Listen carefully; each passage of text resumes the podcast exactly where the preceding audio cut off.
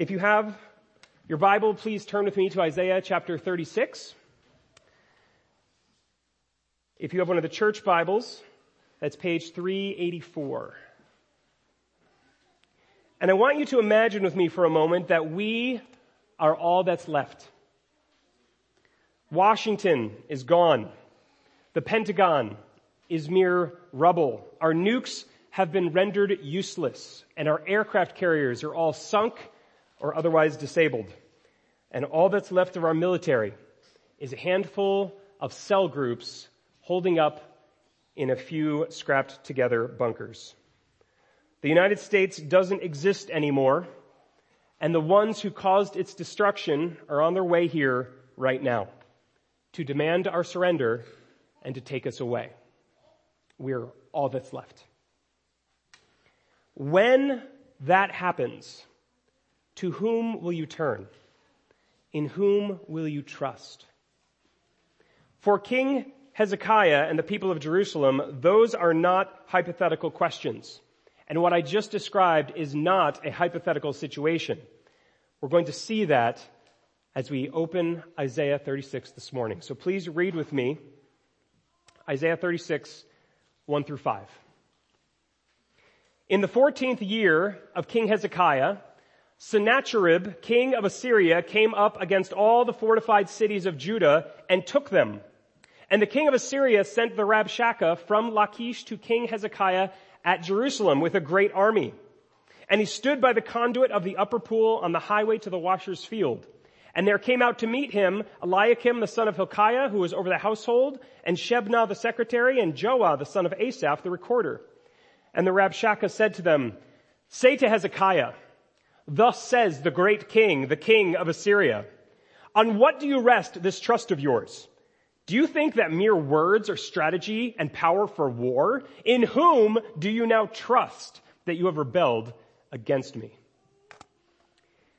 King Hezekiah was twenty-five years old when he became king of Judah, and this event, we're told according to verse one, takes place in his fourteenth year.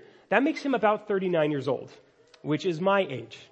And I can't even imagine the incredible pressure he must have felt in this moment. For one, Assyria has already carried off the northern kingdom of Israel. And after that, Samaria. And according to verse one, all the fortified cities of Judah were all taken like that, except for Jerusalem. It's the last stand. This is the only place left that Hezekiah could say he rules over. He's king, but his kingdom is very small right now. They're all that's left. And at that point, Sennacherib, the Assyrian king, sends his general, called the Rabshakeh, to come with his terms. Hezekiah, in turn, sends out his own little delegation of representatives to meet him, and they sit down together to discuss what's going to happen next. The big question that Sennacherib poses is this: on what do you rest this trust of yours? In whom do you now trust? And that's not only the question being posed by Sennacherib, the great king of Assyria, but it's also the big question being posed by Yahweh himself, by, by, by our God, all throughout the book of Isaiah. And in fact, the preaching team has spoken on chapter after chapter in Isaiah with the understanding that God's main point, as spoken through Isaiah, is this: Yahweh judges all, but he restores all who trust his appointed king, servant, and conqueror. The question is, in whom do you trust? The answer, according to Isaiah, is to trust Yahweh and the king he has appointed. But Sennacherib, the great king of Assyria, who has conquered all of Israel and all of Samaria and all of Judah except for one final city, disagrees. His main point, as spoken through the Rabshakeh, is this: Sennacherib judges all, but he restores all who trust him, the great king and conqueror. So the significance of this altercation between Sennacherib and Hezekiah is hard to overstate. What happens here, no matter how it goes, is central to the entire message and reliability of the book of Isaiah. Who is right? Who is trustworthy? Who is the true great king?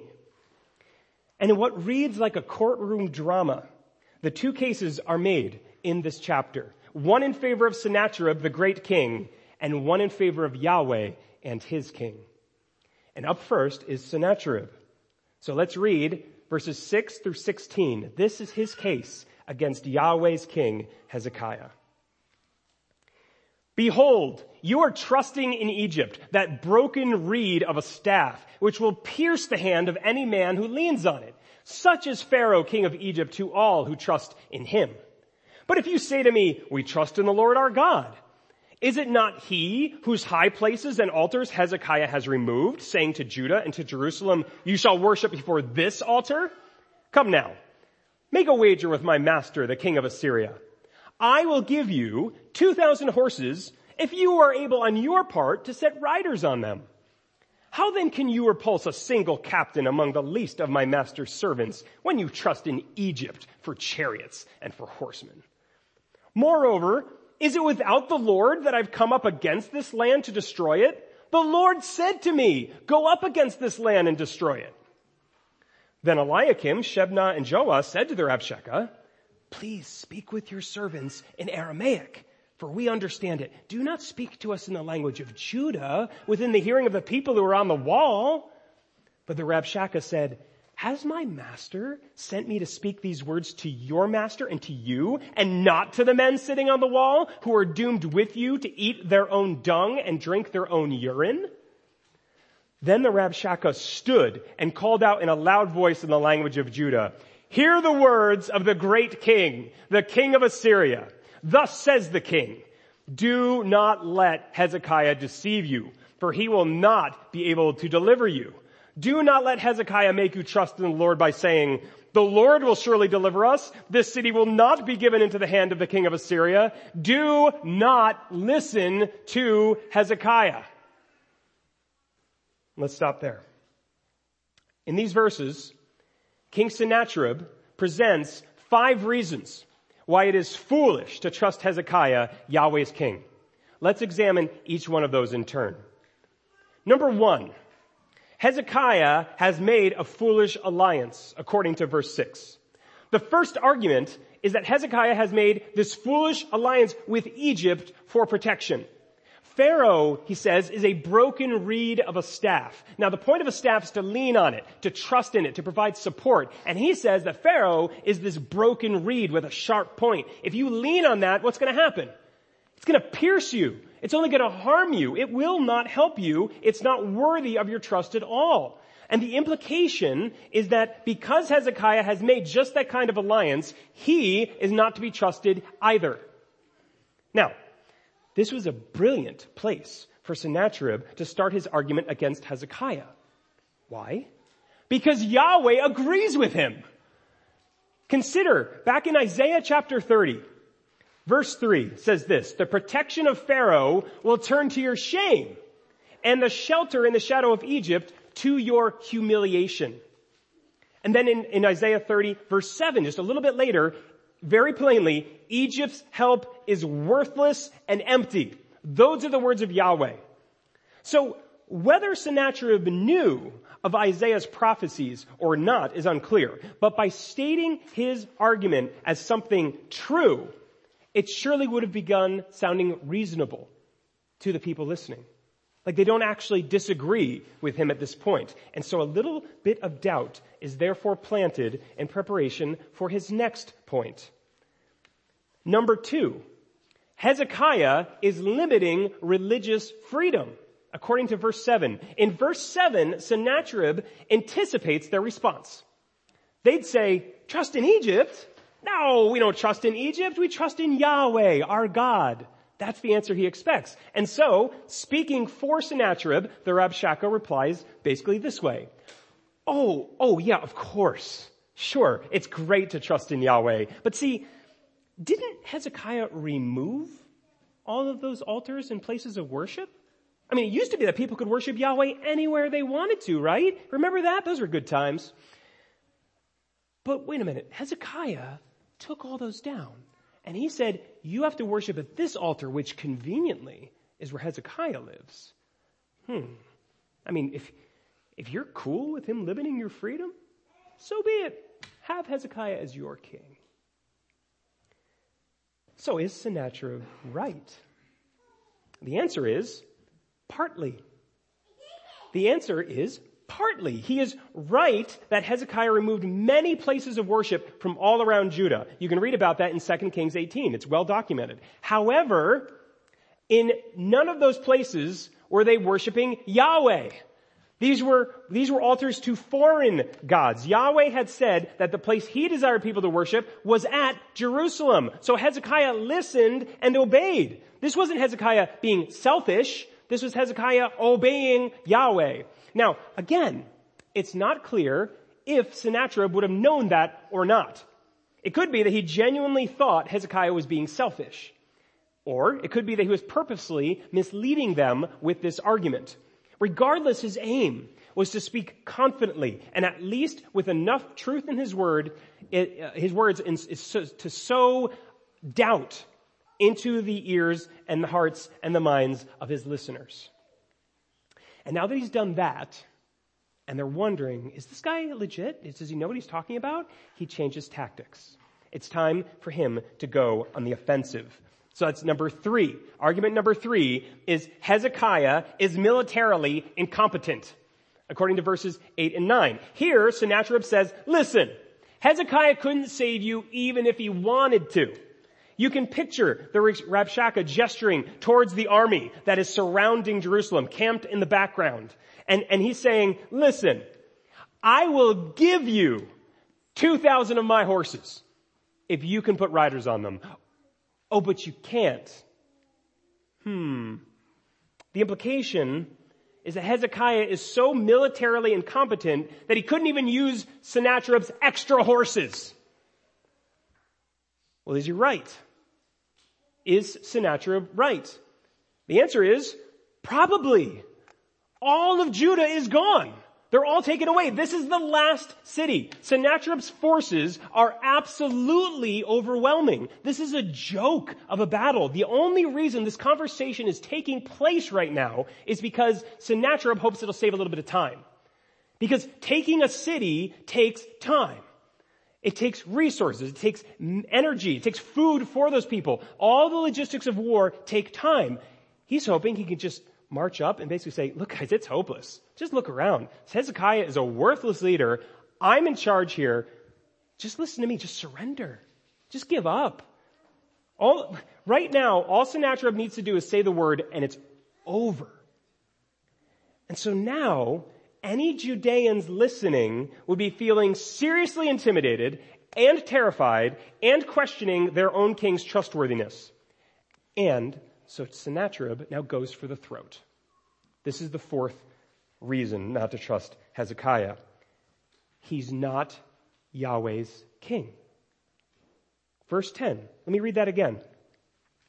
Moreover, says the Rabshakeh, it is, is it without the Lord that I've come up against this land to destroy it? The Lord said to me, go up against this land and destroy it. He's saying, Yahweh is on my side. He told me to come destroy you. Whoa. Really? I mean, can, can that be? I mean, Isaiah has been saying to trust in Yahweh's appointed king. Have we been trusting in the wrong one? And Isaiah has been saying that Yahweh will discipline us for our disobedience. Would he really destroy even Jerusalem and through this pagan king? What do you think, Grace Fellowship? The scriptures... The scriptures are shocking in how often they will say that God will use wickedness even for his own purposes. You might think, surely he won't use this wicked king who is destroyed, slaughtered, captured, tortured, countless many. But will he? The answer is, I don't know. Maybe. Did... But did Yahweh really send Sennacherib to do this, to d- destroy Jerusalem? It's certainly possible. Probably not. I don't know. But I suspect that Sennacherib was no dummy. He has conquered land after land after land, and he probably learned a few things about how to take people down, a lot of it is mental warfare, right? And so when, let's say he came and he took away all of Israel, all of Samaria, he's going to interrogate them. Tell me what you know about Judah. You guys are the same people, right?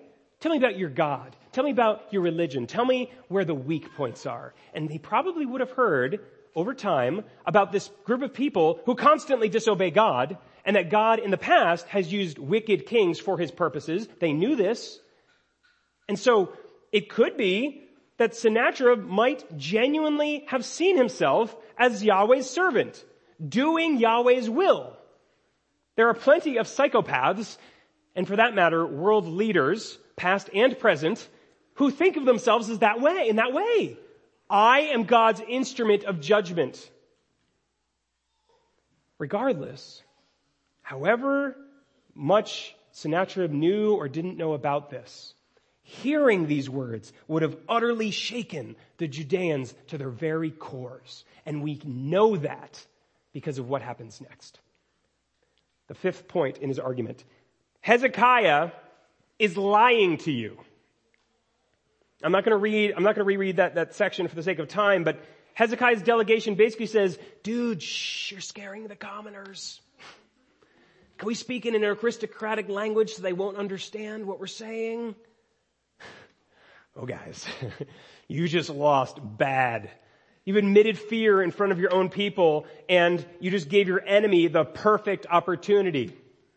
And that's, and the Rabshakeh masterfully seizes it here. You can picture him gesturing this time, not to his army standing behind him, but to the people on the wall. And he's, and he says, unlike your master, my master cares about his army. But Hezekiah doesn't care about you.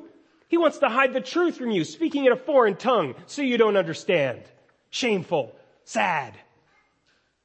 And then the Rabshakeh swings for the knockout punch in his case against Hezekiah. Verse thirteen says that he stands up and calls out in a loud voice in Hebrew, Hezekiah's lying to you. Don't let him deceive you. He can't save you, and Yahweh won't save you. Thus says Sennacherib, this city is mine. I am the new king. I am the better king. I am the great king. Do not listen to Hezekiah. And with that, all at the climax of this powerful five-point attack against Hezekiah, the people would have been reeling.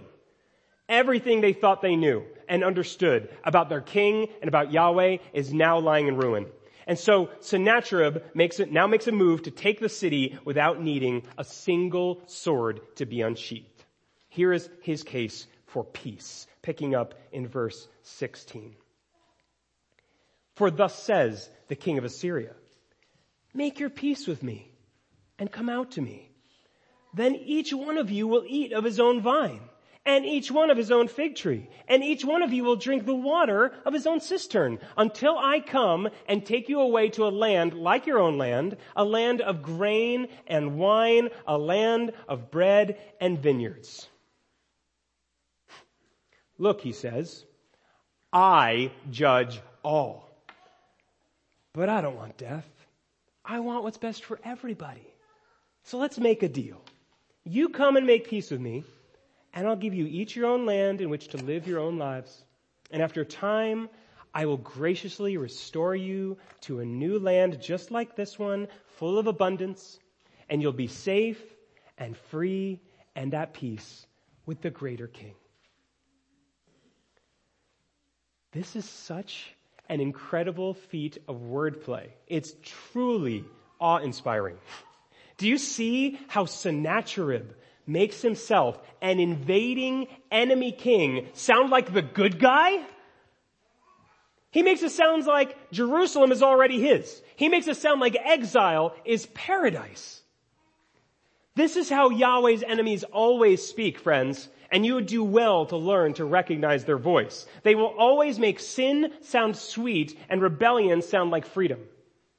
And if you listen carefully, you can recognize it early on, even before it grows loud. But even if you don't, even when you don't hear it when it's small, and you even begin to taste of the, the sweetness of sin, the Lord's enemies will always end up saying the same thing at the end, and that will be your sign. And here it is in the next point in your outline, verses eighteen, eighteen through twenty. Listen to this.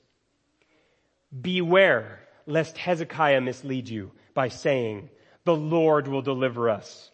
Has any of the gods of the nations delivered his land out of the hand of the king of Assyria? Where are the gods of Hamath and Arpad? Where are the gods of Sepharim? Have they delivered Samaria out of my hand? Who among all the gods of these land have delivered their lands out of my hand, that the Lord should deliver Jerusalem out of my hand?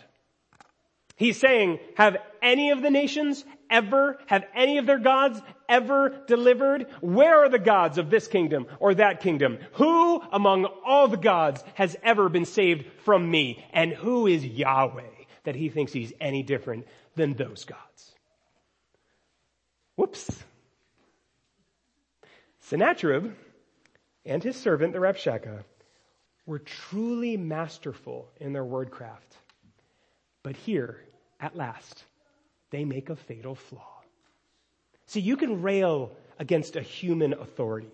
You can claim he made bad decisions and bad alliances and bad religious mandates. You can claim that he can't save his people. You can compare yourself to him and say you're better, and you can cry out before everyone that he and all his leaders are corrupt. But once you turn that argument from being against a mortal king to being against the King of Kings, you've sealed your fate, and you are doomed. Thankfully, Hezekiah knows that, and he clings to that fact as his only hope. And now it's time for him to make another case, the case for Yahweh. Let's read a few more verses here, picking up in verse twenty-one. But they, the people listening, were silent and answered him not a word, for the king's command was, do not answer him. Then Eliakim, the son of Hilkiah, who was over the household, and Shebna, the secretary, and Joah, the son of Asaph, the recorder, came to Hezekiah with their clothes torn and told him the words of the Rabshakeh. As soon as King Hezekiah heard it, he tore his clothes and covered himself with sackcloth and went into the house of the Lord. And he sent Eliakim, who was over the household, and Shebna, the secretary, and the senior priests, covered with sackcloth, to the prophet Isaiah, the son of Amos. And they said to him, thus says Hezekiah, this day is a day of distress, of rebuke, and of disgrace. Children have come to the point of birth, and there is no strength to bring them forth. It may be that the Lord your God will hear the words of the Rabshakeh, whom his master, the king of Assyria, has sent to mock the living God, and will rebuke the words that the Lord your God has heard. Therefore, lift up your prayer for the remnant that is left. The first response of Hezekiah's men was to tear their clothes, a sign of distress and of mourning. They go and tell Hezekiah all that was said, and he also tears his clothes and puts on sackcloth, which is an extremely uncomfortable material, as a further sign of grief and mourning and humility. And then Hezekiah goes into the house of the Lord, Yahweh's temple, the place of worship. And the language describing how Hezekiah feels is vivid. He says it's though the people are in the pangs of childbirth. And for those of you here who have given birth to a child, or have witnessed someone giving birth to a child, you know full well what a desperate moment that can be. There's an inevitability about it. The baby is coming, but especially before the advent of modern medicine, if the mother was too weak because of ill health or because of an extended labor, this inevitable of, of arrival of her child could be disastrous. It was not, and in many places today is not, uncommon for both mother and child to die. And so in the most desperate and dependent moment of his life, where does Hezekiah go for help? He could have sent riders to Egypt and asked for Pharaoh to come immediately. Or he could have simply surrendered to Sennacherib and asked for mercy. But in his deep distress, he turns to the only one who could help. Well, almost. See, Hezekiah does himself go into Yahweh's temple, but there is no record of Hezekiah directly asking Yahweh for help. Perhaps he did, but if so, we're not told. What we are told, however, is that Hezekiah sends a delegation, covered in sackcloth, to Isaiah, informing him of the Rabshakeh's mockery of Yahweh and asking Isaiah to pray for the people of Jerusalem. So, we'll count that. Hezekiah is trusting Yahweh through Isaiah. So half credit. Now, keep in mind that Sennacherib has come via the Rabshakeh with a multi-pronged case against Hezekiah. But notice that Hezekiah doesn't mention a thing about that. All he mentions is that those men mocked Yahweh, the living God. They had declared that Yahweh will fail just like all the other gods, and they had made a case against Yahweh. So in turn, Hezekiah makes this case for Yahweh. And it was a very simple case. All he said was, rebuke them. They say you're just like all those so-called gods, Yahweh, so go ahead, show them who the living God is. Rebuke them. That's all he needed to say. His entire case, his entire hope rested on the belief that Yahweh is the one true God. And if he's wrong, Yahweh won't be able to stop any of this. All hope was lost. But if he's right, there is nothing at all to worry about. So remember, the big question on the table has been, in whom will you trust? Who is worthy of your trust? Who can save you? Who has true power? Is it Hezekiah? Is it Pharaoh? Is it Sennacherib? Or is it Yahweh? All cases have now been made, and it's time for a verdict. Let's read Isaiah thirty-seven, five through seven. When the servants of King Hezekiah came to Isaiah, Isaiah said to them, "Say to your master, thus says the Lord, do not be afraid because of all the words you have heard with which the young men of the king of Assyria have reviled me. Behold, I will put a spirit in him so that he shall hear a rumor and return to his own land, and I will make him fall by the sword in his own land." Yahweh doesn't say much here because he doesn't have to. He already has. Consider Isaiah fourteen, which says this, The Lord of hosts, the Lord of hosts has sworn, as I have planned, so shall it be. As I have purposed, so shall it stand, that I will break the Assyrian in my land, and on my mountains trample him underfoot. And then Isaiah thirty-one eight says this, And the Assyrian shall fall by a sword not of man, and a sword not of man shall devour him. So Yahweh's verdict comes in the simple form of a brief reminder to Hezekiah. Don't worry, he'll leave and he'll die. And next week, we're going to find out that that's exactly what happens. Now that's almost anticlimactic, isn't it? Like I love when a, when a battle, you know, an argument builds up, there's intense drama and the music swells and then boom, something incredible happens. I mean, like, Sennacherib has this huge dramatic case against Yahweh and his king that goes on for like twenty verses. And Hezekiah's case is basically, yikes, help! How on earth did Hezekiah end up winning? He won because he knows that, the, that his opponent made the one fatal flaw that even the newest attorney at law knows you must never do. He made a case against the judge. And even though Sennacherib had indeed defeated kingdom after kingdom after kingdom, and he had a brilliantly executed case against Hezekiah, and he had a huge army camped right outside Jerusalem at that very moment, and he wholeheartedly believed that he was a destroyer of gods, he failed to recognize one immutable truth. Yahweh judges all. Yahweh is sovereign. Yahweh decides which kingdoms rise and which ones fall. And while you can make all the cases you want against Yahweh and his appointed king, even the most masterful of arguments will come to nothing. Yahweh gets the final word. And his final word is this: Yahweh judges all, but he restores all who trust his appointed king, servant, and conqueror. In whom do you trust? Trust Yahweh. Trust his appointed king, servant, and conqueror. Now, who is that king? Sennacherib was right about this. It's not Hezekiah.